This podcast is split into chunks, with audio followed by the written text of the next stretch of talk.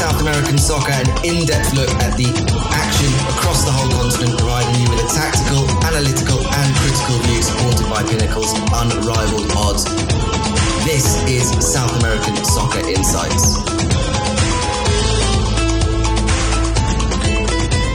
The end of 2021 is rapidly approaching, and in South America, we have a final round of crucial World Cup qualifiers, two huge cup finals, and league competitions around the continent entering the final straight.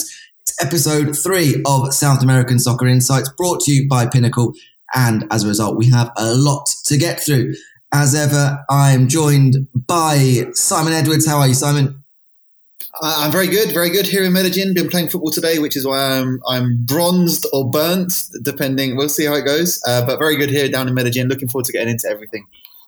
No, looking good, looking good there. And joining us as well, Tom Robinson from the perhaps not quite so sunny uh, part of the world.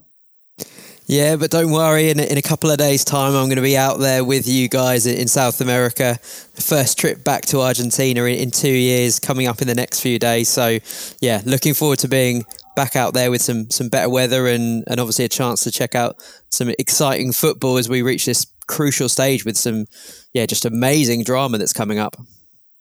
Yeah, terrific time to be getting to South America and and we'll have to get straight into it.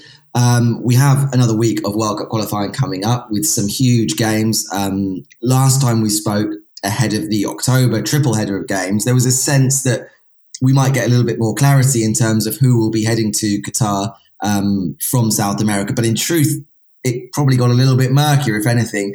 Um, so, in that sense, this week's games coming up, you feel are of even greater importance. Um, Simon, we talked about last time the fact that we were having like a little two teams breaking away who look pretty much safe, and then a group of teams below that. And when you look at that table now, that's still very much the case. And it really is getting to a crunch period for everyone involved below Argentina. Yeah, absolutely, absolutely. It looks as though, I mean, yeah, Brazil and Argentina are in strong position, and then there's a bit of a gap down to then Ecuador on 17, Colombia 16, Uruguay 16, and then Chile down on 13. But uh, a, quite a good uh, window for Chile. The last round has brought them within three points. So there does seem to be a bit of a breakaway, uh, particularly at the top, and then those those three teams behind Ecuador, Colombia, and Uruguay. But things can change so quickly. Uh, and obviously, there's going to be some huge games coming up. Um, Ecuador facing Venezuela. You, you'd think that they'd probably be confident with that one, although Venezuela are definitely capable of pulling off a shock. Chile, again, can kind of move themselves in within range of that pack with a, a good result against Paraguay away. It would be a difficult one, but they could move up there. Colombia facing Brazil, so they could find themselves dropping off with the next game. It's going to be interesting. And then Peru against Bolivia, not too far off. I mean, we always know that Bolivia are, are strong at home, but uh, to be still within within touching distance, and obviously they've got a few points to make up, but impressive from Bolivia and Peru struggling down in ninth. Um, it definitely feels that the likes of Peru uh, and we've seen Chile as well, kind of aging a little bit. Peru will be very disappointed having having gone to the last World Cup to now be way adrift at the bottom. But it's uh, it's definitely heating up in uh, in South American qualifying, and there's going to be some big games coming up. Yeah, you mentioned there, Simon, a few of those teams that are all in the mix. Um, Bolivia, you mentioned there what are the surprise packages? We know they're dangerous at home. They've been able to use that to their advantage, but they're right there in the mix on 12 points, level with Paraguay, a point behind Chile, only four points behind the top four with Colombia and Uruguay. They're level on points. Um, we look at their fixtures this time. They go away to Peru. Then they have that home game against Uruguay, who I'm sure we'll get onto because when we talk about momentum and sides who had a good week, good month last time round and, and not so much now and pressure on. Uruguay certainly the negative side of that. Um, Tom, there's a potential here for some big shocks in South America, maybe the kind of shocks that we weren't looking at two months ago. Yeah, exactly. I, th- I think after those back to back home wins, everyone, everyone in Bolivia is suddenly dreaming of this improbable comeback. And um, I think we've always said that they're going to be dangerous at home. And now just comes a, a, really, really important round for them because if they want to qualify, yes, they might rely on that home form, but they're going to need to pick up something away. Um, so this will, I think, probably this this round could make or break their chances of this, yeah, fairy tale run that's come out of nowhere because um, Peru away, uh, you know, they're probably likely to lose based on on past uh, past matches. Um, but if they could even just get a point, that could be huge. And then that goes into a Uruguay game where, okay, on paper, Uruguay much stronger, but at home, Uruguay in a bit of a mess. Um, it could it could really be a good round if they can pick up four points from this this round. Then Bolivia are right in. I mean, if you look at the the odds on on Pinnacle, they're they're seven point eight four zero to win against Peru away. So it shows it's a bit of a long shot, and and even four point three one zero to draw. So looks like the bookies are backing um, Peru to, to get the home win there. But if they could pull that off, then it's going to be really interesting. And, and as you say, Uruguay in, in all kinds of mess after their horrendous last couple of games and, and a lot of soul searching and, and questions going on in the Uruguay camp, um, certainly around uh, Oscar Tabarez's future. Yeah, certainly. You mentioned there Peru as well they're certainly one of the teams I think heading into this this double header with sort of last chance saloon because they have two winnable games that home game against Bolivia then they play Venezuela so those two games two teams around them in the table the only team below them Venezuela looking at a Peru side, Simon that you kind of feel as though Peru need probably six points from from this to get themselves right back into contention and remember this is a Peru side that did go to the last World Cup went to the latter stages of the Copa America. So they would expect to be there or thereabouts. It's been a really disappointing uh, qualification for them so far. Um, and this November round of fixtures is a chance just for them to give themselves a chance going into 2022. Yeah, absolutely. And if you know, you think if they don't win that game against uh, against against Bolivia at home, the the morale will be on the floor. You know, that is a game that everyone expects to win. As dangerous as Bolivia can be, as as you know, good as they can be at moments, away they shrink in themselves at Bolivia a little bit. Um, so if Peru were unable to get a positive result against Bolivia, I think it would really drag them down when they go away to that game against Venezuela. So I think a comfortable win against Bolivia, and I think things can change so quickly. There's be a new sense of positive positive attitude. They could they could get a five 0 win against Bolivia, and suddenly everything looks looks a bit more looks a bit brighter. Um, but if they struggle, if it's an unconvincing performance, then that Venezuela game becomes even more difficult. Uh, and Venezuela have a lot to prove as well. You know, we were talking about maybe this could be the time they go to their first World Cup and they're stuck bottom of the table. So I'm sure Venezuela are keen to uh, re- restore some pride in the in the final round of games. Uh, you know, this round of games and the coming and the games at the start of next year. Um, so it's going to be an interesting one for Peru. You know, as I say, I think it's a team that's aging. It's a team that hasn't really evolved very much. Um, and I think that's been a trend for a few teams in South America uh, at, at, this point in time. So, huge game coming up will be very interesting to see. But uh, I think that Bolivia game will really set the tone for for this window yeah, absolutely. Uh, Tom, you mentioned there some of the problems facing Uruguay. Um, can you just go into a bit more detail for anyone perhaps not familiar with just what the problems have been so far? I mean, we were talking two two months ago, I think, the first episode about how we looked at the table. Yes, we were looking at Brazil and Argentina, but Uruguay we were kind of looking at as probably the team that you'd expect to push themselves into third, comfortably qualify for the World Cup. So two months down the line to be talking about all of these problems and being in a bit of a mess is a bit of a concern for, for Uruguay at this latter stage of qualification. Yeah, more than a bit a, a, bit of a concern. I think they're really, really worried now that they might miss out. But ask any Uruguay fan, and, and they'll tell you that they, they don't like to do things the easy way. If they can find a way to finish fifth and, and scrape through and maybe a playoff, then then that's the way that they they often do. So, I mean, in terms of squad depth and quality, they're they're right up with with some of the best, but they've just come off the back of two absolute shellackings from from Argentina and Brazil, respectively. And it's it's not just the fact they lost because I think most of us would expect Argentina and Brazil to beat Uruguay at the moment, but it's it's more the manner in which they did it. You know, we we talked before about um, how they just they didn't even really put up that traditional fight that you'd usually um, associate them with. You know, particularly in that Argentina game, it was it was very meek, and I think that's the the big worry. There's there's been a lot of chat from fans for for probably a couple of years now about is this the right time to move Tabárez on? Um, seems like he's hanging on just a, a, about after those last uh, results. It was pot- potentially looked like he might go then and there, but um, I think now it's a case that he he needs he needs a reaction more than anything. I think they could probably get away with not necessarily getting a result against Argentina, although obviously right now any point would be um, absolute gold dust for them. But I think as long as they they showed a bit more fight, a bit more fire, even if they got a draw or if it was a narrow defeat, I think that that could really get them back on track. Because if they get pumped again by Argentina, and uh, then you know certainly if you look at the the odds, they're they're not not favourites there. I think it's um they're three point one six to get a win or a draw. Um, so definitely um, Argentina with the the favourite, uh, well the the big favourites in that game.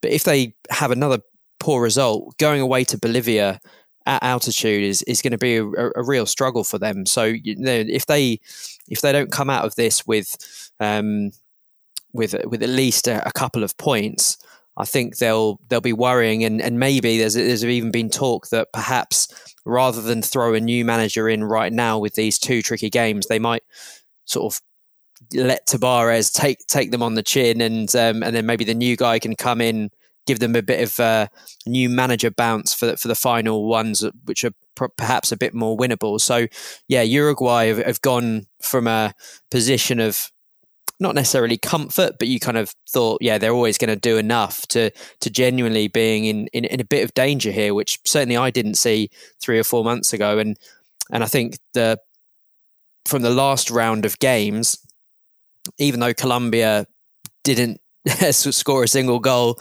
um, they probably will be quite happy with that with that last round of fixtures, won't they, Simon? I mean, how do you kind of view where they're at at the moment? Because on one hand, you think, yeah, defensively solid, taking points off Brazil, but at the other, you know, the other point, you're you're saying that they've only won one in seven qualifiers now. So, what's what's going on with Colombia, Simon?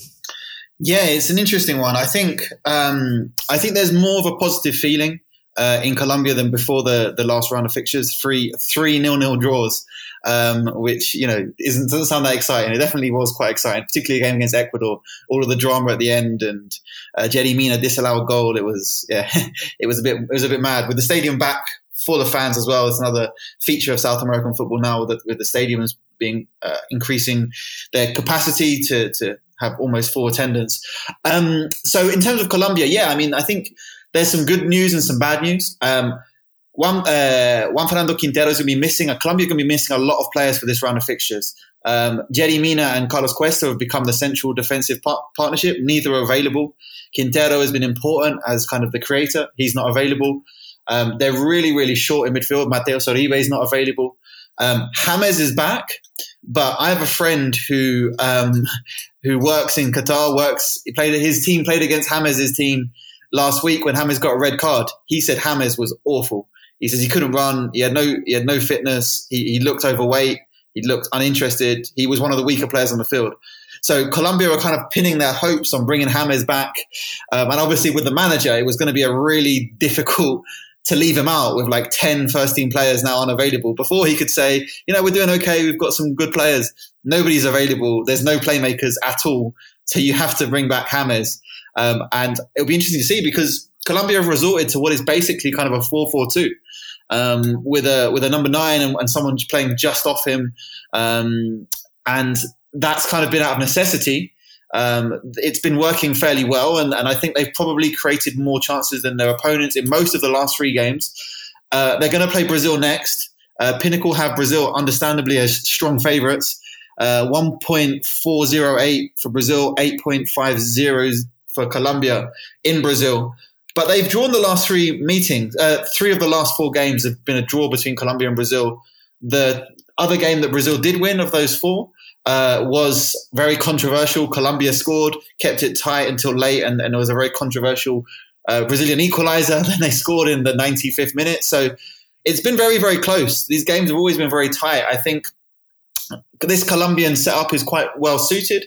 It does seem to rely on Luis Diaz doing something amazing uh, on the left wing. Um, but another day, Colombia could have picked up some uh, some wins in this. Duvan Zapata missed a, a couple of absolute sitters. He doesn't seem. He might be one of those Carlos Bacca situations where he's banging them in, in in in club football, and is starting to become a bit of a bit of a scapegoat or a bit of a villain for the national team. Hopefully that doesn't happen because I think he brings a lot to his overall game and is someone Colombia really needs at the moment.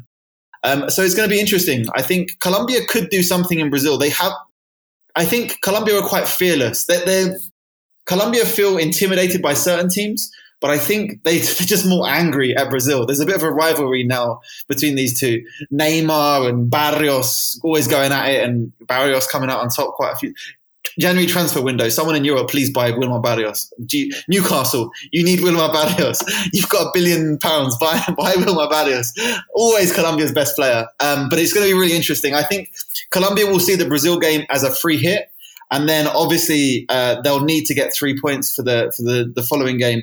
Um, but Colombia are in a good position. Um, but that Brazil game, I think, is going to be a, a free one. And then Paraguay at home has to be a win. If they can get three points against Paraguay, something against Brazil is a bonus, and I think they're in a decent position. But uh, confidence is fairly strong, but everyone's pinning all their hopes on James, who uh, my my local scout report says can't run. So we'll see how that goes as we've said, difficult games then for the likes of Colombia and Uruguay. Um, maybe then it could be a, an opportunity then for Ecuador, who currently sit third. Um, but we take a look at them playing a home game against Venezuela next Thursday. Then they go away to Chile, who have been somewhat unconvincing during this period. Could this be a month where Ecuador really be able to stake their claim to follow Brazil and Argentina through, do you think?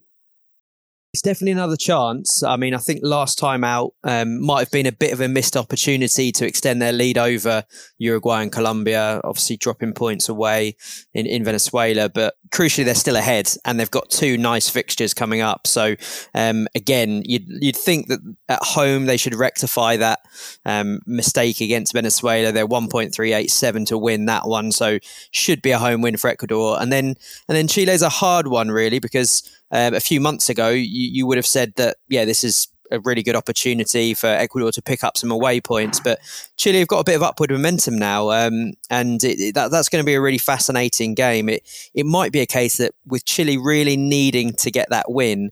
It, they're going to have to come on to um, Ecuador, especially in front of a home crowd as well, and that might ca- um, favour Alfaro's counter-attacking style. So they might play into Ecuador's hands there. But as well as Ecuador having a really interesting round, I think Chile do as well because um, not only have we mentioned that that very balanced, finely balanced game against Ecuador, but away a Paraguay for the, for their first game, it's exactly the type of game you need to win if you're going to make it to the World Cup, and they they've played their way back into contention somehow. Um, you know, they need to prove that wasn't just a flash in, a, in the pan against you know maybe weaker opposition. And and Paraguay, they've got the new boss Gustavo uh, Guillermo Barros coming in, so that's going to be interesting to see if there's a reaction there. And just by looking at the the odds there, it's a really tough one to call. I think Chile against Paraguay. Um, 2.660 to win. 3.040 to draw and maybe 2.950 to lose. So that's a game that could go anyway. I wouldn't know what's going to happen there, but I think if if Chile can can get again, you know, at least one win, definitely if they can get two wins, then they're they're right back in the mix. But um, I think that game against Paraguay is going to be sort of low key fascinating. It might not be the one that jumps out. You know, there's certainly the big guns like Argentina and Brazil playing each other, and you know, Brazil against Colombia, Argentina against Uruguay. You know, but I think all those teams just bubbling underneath um, could really take advantage of what's happening above and, and shoot up. And, and Ecuador, Chile, um, Peru, Bolivia, they're all teams that I think are going to be ones to keep an eye on in this round. Yeah, Paraguay will be praying that that roll of the dice, getting in a new manager, will be enough to put them back into contention. But you're absolutely right. I think it is an opportunity. As we've seen teams maybe not be able to take it re- in the previous international breaks where we've seen teams pick up maybe one win, one defeat, and everyone's taking off points of each other. We're, we're still seeing such a tight table. As you say, the standout fixtures probably are, are those ones involving Argentina when you look at the fact that Argentina go away to Uruguay in that big classical, then they host Brazil. Um, and it's with those fixtures in mind that I think Argentina will be very, very grateful that things have been going so well for them leading into this November. That they'll be very satisfied that they're sat there unbeaten with that long unbeaten run that stretches all the way back to 2019 Copa America, um, and we'll be able to say, okay, we're not necessarily having to look at taking maximum points from November um, against in those two big games, but it will be, of course, fascinating still to keep an eye on those big rivalries. And I, think two rivalries as well that this month um, could be particularly spicy given how the game went against Uruguay last time, as we talked about. I think Uruguay will definitely be looking for some sort of reaction, whether it necessarily means they'll play good football on the pitch or whether it just means they kick lumps out of Argentina. But I think they're going to want to show the supporters that they they are feeling wearing the shirt and they want to prove that. And the Brazil rivalry seems to have just t- taken up a notch uh, in recent years. Um, Richarlison's uh, social media at the centre of that ordinarily, um, but that will make that game extra interesting as well. So, um, Simon, just quickly before we finish, then, when you look at these fixtures, who are you looking at really to say, yeah, at the end of this year, those teams are going to be confident of getting their place in 2022? Yeah, I think that Brazil are there, Argentina are there, more or less. Uh, they think they can be there mathematically after this. So those two, book your flights, no worries, all good, sorted. Uh, Ecuador, as you say, um, Ecuador could go both ways, but I think this is their big, big chance. They they get the the points, they get the job done this week, and I think they're they're well on track. Um, uh, Colombia, I think that Brazil game will be interesting. I think it's going to be feisty. If you want to look for some interesting bets, maybe cards and sendings off, maybe the way to go. I can't imagine there'll be too many goals, which probably suits Colombia. Um, I think it's going to be interesting because Brazil are very strong, very dominant, but I think Colombia can go toe to toe with them in kind of the, the, the the physical stakes, and it does tend to break down to that physical kind of game with with the likes of Neymar and Luis Diaz making the difference on the counter. So I think Colombia have a chance to put themselves in a strong position. Uh, Uruguay is going to be fascinating to see, as you say, strong, strong squad, but looking a bit a bit lost. So that'll be interesting. Chile, again, um, this again is a big chance for Chile. Bolivia, who knows? I, would be very surprised if Bolivia are there or thereabouts. I think, I think, look, it's it's really Brazil, Argentina there, Ecuador, Colombia, Uruguay have it within their grasp if they can keep the form going. Um, they're probably the best five teams on the continent right now. Um, but we know Chile are organized. We know Chile can make the best of what they have. And what they have is aging. It's not what it was five or six years ago, but what they have is still is still good enough. And they're organized, so they can definitely still make something happen. Bolivia, the wild outsiders, who knows? But they'll they'll if they have that if they have that opportunity, if they can sniff that opportunity, it'll be interesting to see how they respond. Will they will they lose? You know, will they shrink inside themselves, or will they think, Jesus Christ, we could actually get to a World Cup? This would be amazing. It will see how interesting to see how they respond. They're always confident at home, but as you say, they're going to have to win a game away and get draws away to to have a chance. So we'll have to see. And then Peru, Venezuela, trying to save some some respect in this competition, and uh, and Paraguay as well. Going to need some goals. We'll see what happens. They're taking a bit of a risk it will be interesting to see. So I think it's the top five for me are probably the favourites, but Colombia aren't scoring goals. Uruguay are nowhere near playing to their, their potential, and Ecuador are still quite unpredictable for me for all of the qualities they have. So Chile could push them, and then if someone can emerge from Paraguay, Bolivia, Peru, then it can still be interesting. And things can change so so quickly because everyone's playing each other. They're taking points of each other. There's so many six pointers in South American qualifying that the thing can turn on its heads very quickly. But it's going to be fascinating, and I look forward to seeing how it plays out in the next week and a half, two weeks. So you've, you've tipped everyone there, Simon. uh, I'm saying the top five. I'm saying the top five, but they could they could mess it up. They could mess it up. well, there, there you have it. The five that we have at present will be the five headed to the World Cup. Um, but we have, as Simon said, some big games coming up this month. Only four would remain after that in 2022. So very much up for grabs. If if there are any slip ups during this month, it could be a, a mortal wound against one of those sides. Um, obviously, this month as well is not just World Cup qualifying. We have the two big games in terms of club football um, coming up, the two finals, the Copa Libertadores, the Copa Sudamericana. Um, and we've been talking since the quarterfinals about who's there, and it's no real surprise, I don't think, to any of us to, to come down to an all four Brazilian sides. Um, we'll start with the Libertadores, the, the big one, the big prize. We were talking during the semi-finals about probably not being too surprised at the fact that we have this Palmeiras Flamengo final. Palmeiras, the reigning champions, looking to do the the thing that nobody's been able to do since Boca Juniors in 2001 and retain the Libertadores against a Palmeiras, against a Flamengo side that won it in 2019 and and look as strong as ever. Um, so, Tom, break this down for us. I mean, what are we looking at in the in this Libertadores final? It looks like it's one of those which is very very difficult to call. Yeah, I think that is that is the best way to sort of sum it up at the moment because you've got second versus third in the Brazilian league right now. They've only got one point between them. Shows just how tight they are uh, in terms of quality. It's it's no surprise that they're you know Palmeiras making it back to back finals. Flamengo's second final in three years. They've got ridiculous uh, strength and depth. They're they're very you know they've they've got star-studded teams and, and they're rightly in the final. Um, I think it's it's going to be interesting how much of that packed league schedule has a um, an effect on on the final um, because they've got a lot of games to, to fit in um, at the moment, and, and both could be pretty knackered by the time they get there. So I wonder if the fact they're playing so many games means that we might not get the best spectacle. Plus, those one off finals have always been tense, more a case of teams not wanting to lose, which may well play into Palmeiras' hands. You know, even though their defensive record in the league isn't as good as Flamengo's, we've seen how good they are um, in cup competitions. And I think they've probably just got that better manager for those cup situations.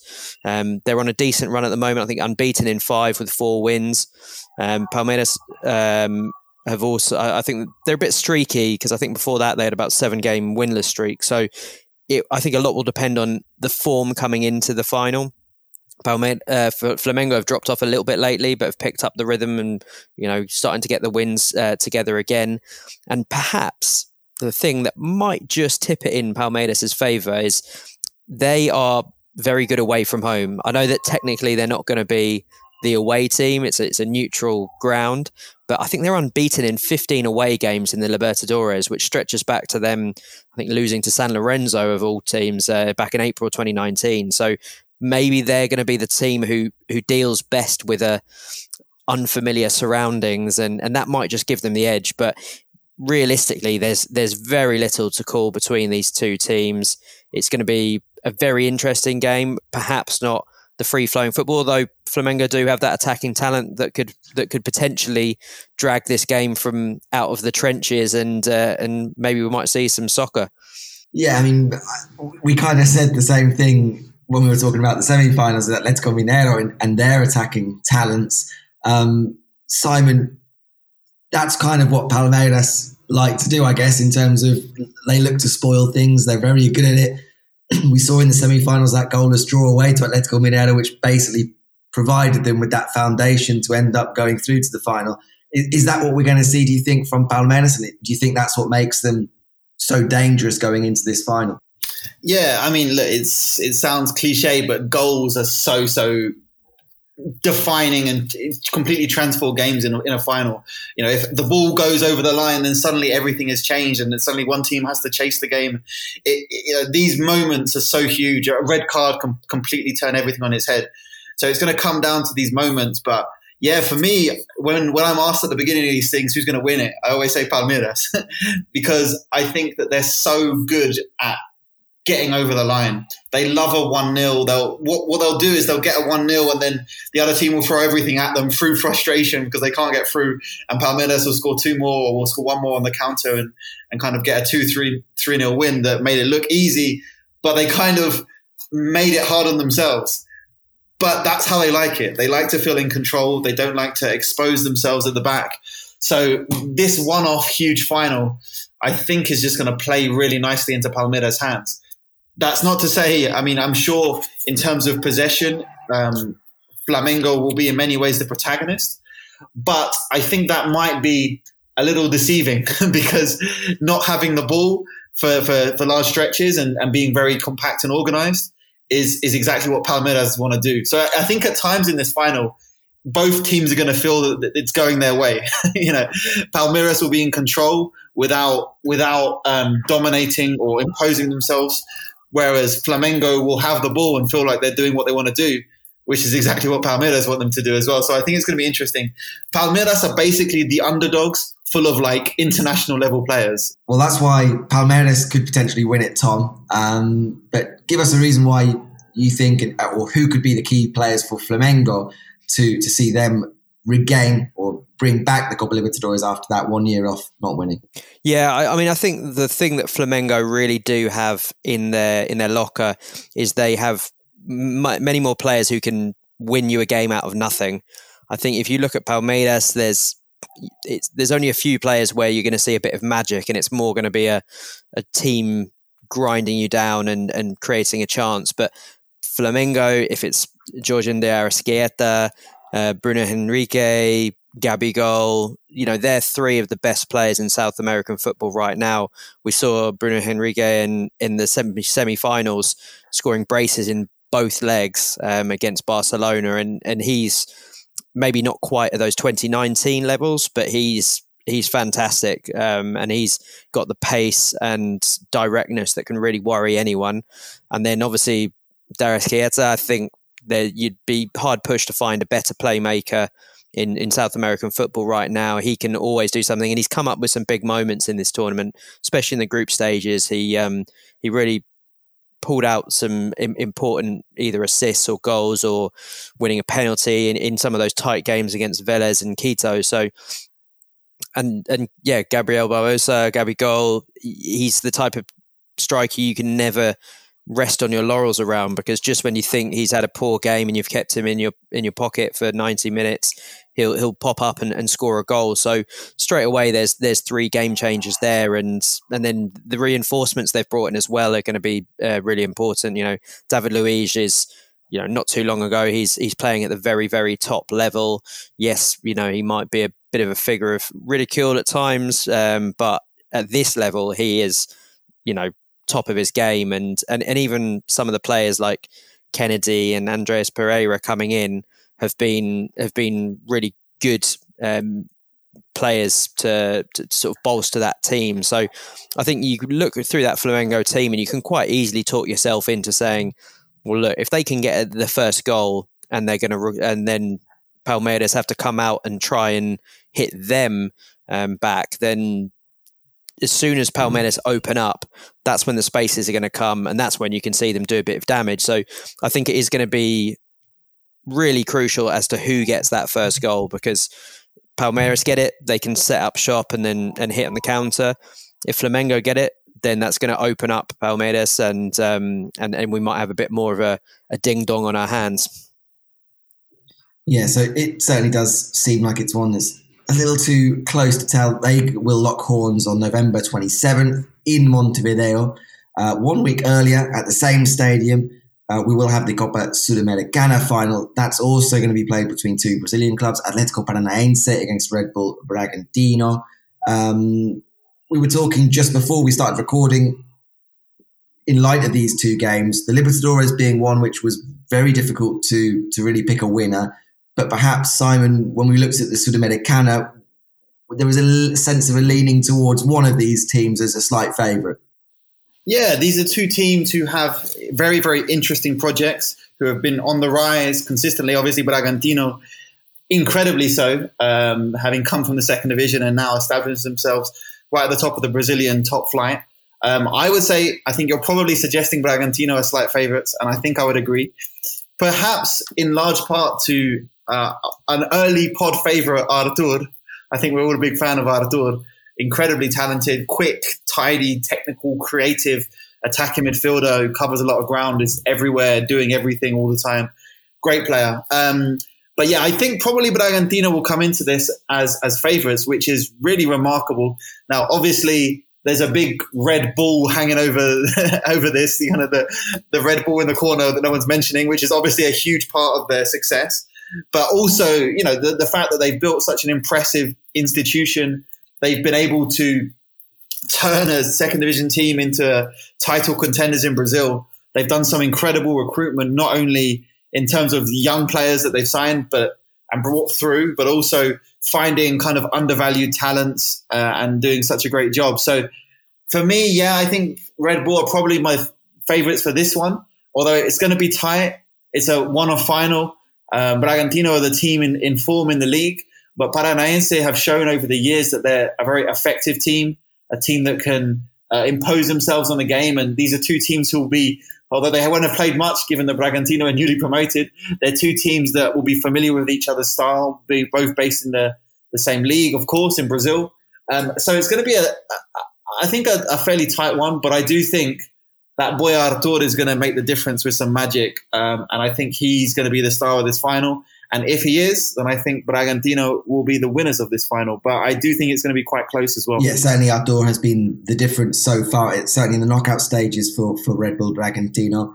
Um, but, but Tom, when we're looking at Atletico Paranaense, we're arguably looking at a side as well in the semi-finals that came in as maybe slight underdogs. We're looking at a very talented Peñarol team that we looked at going through the early stages of the Sudamericana, scoring a huge amount of goals Agustin Alvarez Martinez scoring goals for fun in the early stages. And yet they managed to dispatch Peñarol. They get themselves into the final. So do you look at this Paranaense side as one that is more than capable of still being able to, to pull off? I think it would maybe be a shock. A shock would be a bit of an overstatement, but a side that is still good value if you're looking at someone to win this tournament. Yeah, definitely. I, I think obviously all the focus is on Red uh, Red Bull just because they're the you know the new shiny team with lots of exciting youngsters. But this is a uh, Paranaense team that has had quite a lot of cup success. They know they know what they're doing. They're they're a bit like Palmeiras in that respect. Is that they'll be happy sitting back, frustrating, and and I think we saw against a Peñarol side that have got some lots of young talents you know that that experience sometimes can can get through. You know, marshaled by Thiago Heleno at the back there. They've they've got a lot of players who maybe they don't have quite as many stars as they have had in the in the past. But um, it's a yeah, it's a tough side to beat, and um, I mean, probably by the time this this podcast podcast goes out, um, you, they'll have already played each other in the league this weekend. But that's going to be an interesting um, match up to see how that affects things later on. But yeah, certainly it wouldn't be a surprise at all to see Paranaense edge it. I think if they can if they can keep it tight and get to 60 minutes and, and sort of still be in it, then maybe Bragantino's inexperience in these kind of situations might um, see a few wobbles and and certainly they Paranaense that won't won't be fussed if they have to take it all the way to penalties or something like that. So it's it's definitely not a sure thing. Um, even if you look at Bragantino's position in the league and say, yeah, they should be favourites because of that and how dominant they've been in the Sudamericana. But um, yeah, I, I, don't think this one is quite as cut and dry as as maybe it first appears. Yeah, certainly, and, and the one-off nature of the final will of course make it a rather a tense affair in Montevideo. Um, but with of course that Brazilian clean sweep across the two competitions, four teams left. Um, it brings us neatly on to our quick league focus to wrap up this episode of the podcast. And so we go to Brazil. It's entering the, the final stretch of the Brasileirão season, as we've already mentioned a few of the teams where they are in the table: Flamengo, Palmeiras, Bragantino, all in the top four. But trailing the leaders. Um, Simon, before we get too much into the running in this season, um, let's just take a look at the Brazilian league, more of an overview of it, because we, we often, when we were talking about Argentina, for example, um, we were talking about the big five in Argentina. But when you look from a Brazilian perspective, there's a lot more sort of big, big teams in Brazil, uh, historically speaking. So, how would you kind of describe uh, the league system in Brazil, and, uh, or and who are the teams kind of to look out for? Yeah, so the Brazilian league is much more familiar, I think, for the for the European audiences, those who are used to uh, a league table with one champion. After the complications of trying to explain everything in Colombia, perhaps it's a little reassuring to have just 38 games. The team who wins the most games wins the league, uh, rather than playoffs and short seasons and complicated relegation. But what it means is that there's a lot of teams, a lot of giant clubs uh, across the league who begin the season expecting to, to win a title or to be in a, a title race, and really only one's going to win. So that puts, I think, a lot of pressure on, on some of these big teams. Uh, and as we've seen this season, some teams respond to that well. We've got Flamengo, Palmeiras, who we're familiar with. Corinthians are, are up there in the top top half. Internacional are not too far off. And, and these are some of the giant clubs, traditional giant clubs in Brazil.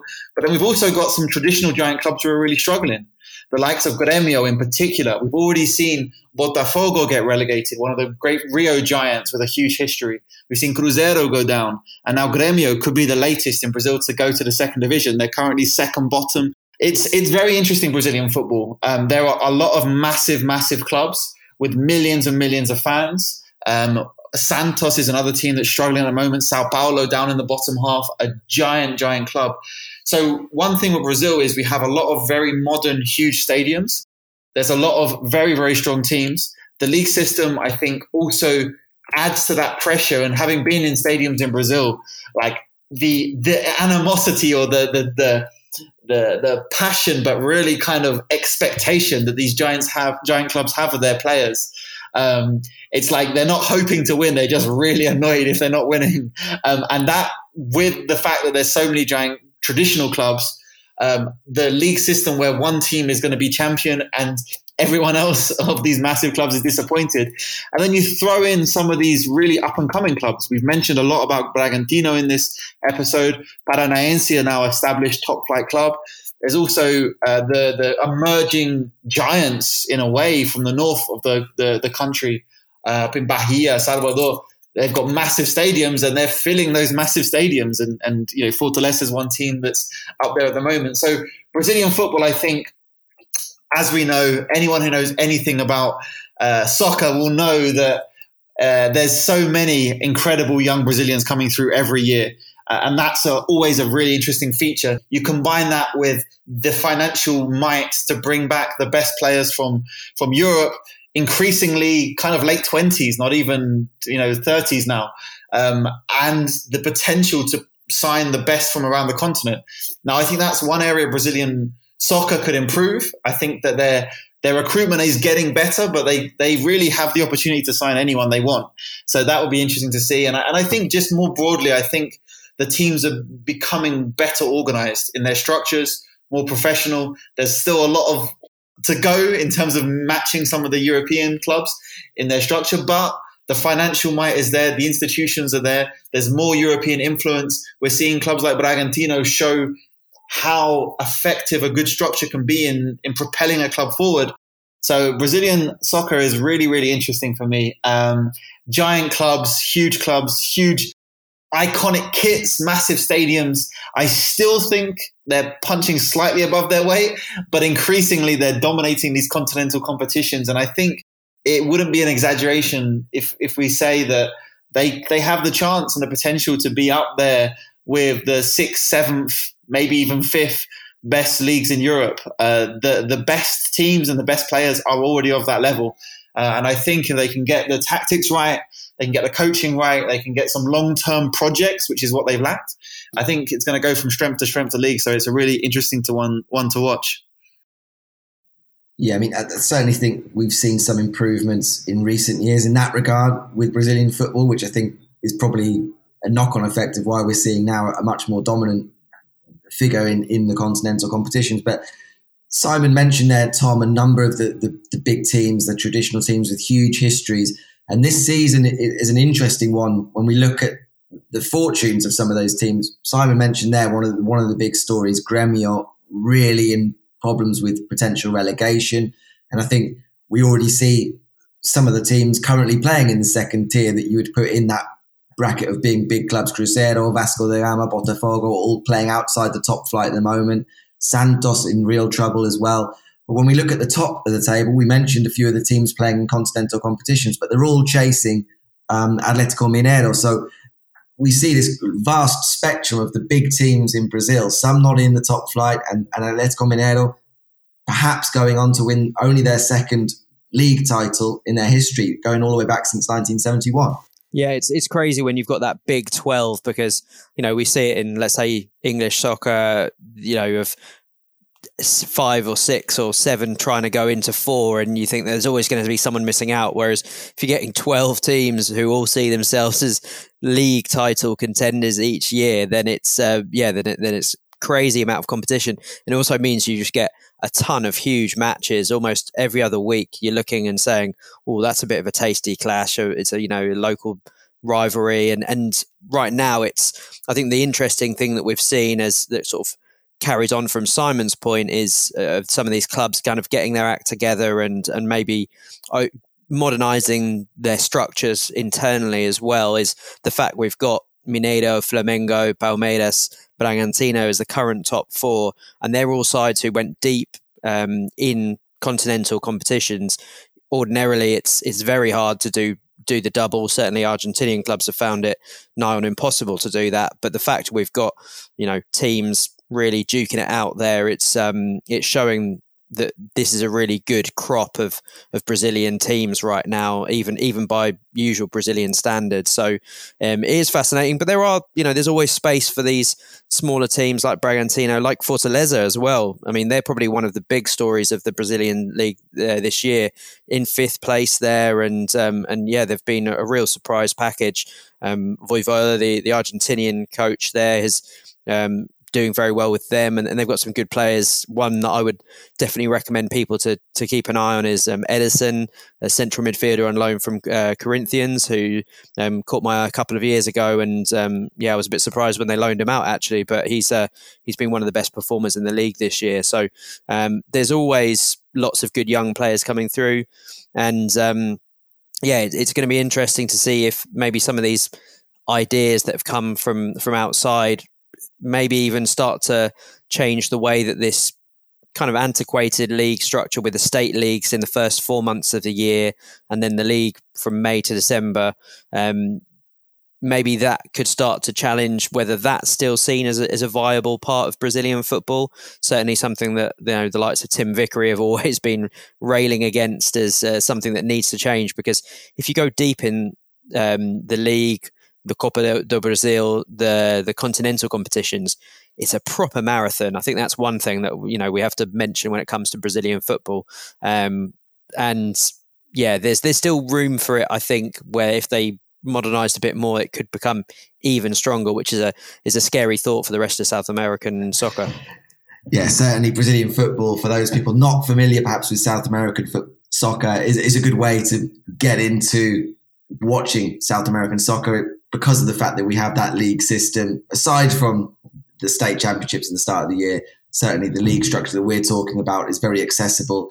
And as Simon pointed out there, there's an increasing amount of quality teams and players in Brazil. Um, we'll we'll come to a close there for this episode, having given a, a brief glimpse into Brazilian football. Um, but thanks as ever um, to you, Simon. No, you're very welcome. I enjoyed it. Always enjoy discussing South American football and uh, looking forward to seeing how these massive games go and, and, talking about them again next month. Yeah, absolutely. We'll be back again next month uh, to look back, I'm assuming, on what, as we've laid out, a very dramatic uh, month of World Cup qualifiers. Thanks uh, for your insight as ever, Tom, as well. Cheers. Yeah, no, it's going to be a fascinating round of uh, qualifiers and big matches at the end of the month as well. So it's going to be great. And um, yeah, looking forward to attending some matches in person as well. So it's going to be a good month, I think. Yeah, absolutely. Tom, you'll be able to enjoy some games here in Argentina. Um, and of course, as you say, we've got some huge games coming up. So when we next meet to discuss, we'll be looking back on champions in both those competitions. We'll probably have a better idea of exactly what's going to happen with World Cup qualifiers and we may well know a few champions around the continent domestically as well. So thank you for listening. Remember, you can go to Pinnacle to check all the latest odds and betting insight, plus plenty of content over on the Twitter at Pinnacle and with the Instagram pinnacle.betting with plenty of other sports as well. Uh, just remember, please gamble responsibly. All the odds mentioned during today's episode correct at the time of recording, so go to pinnacle.com to make sure closer to the time of the correct odds. But thanks very much once again for listening, and we'll see you next month.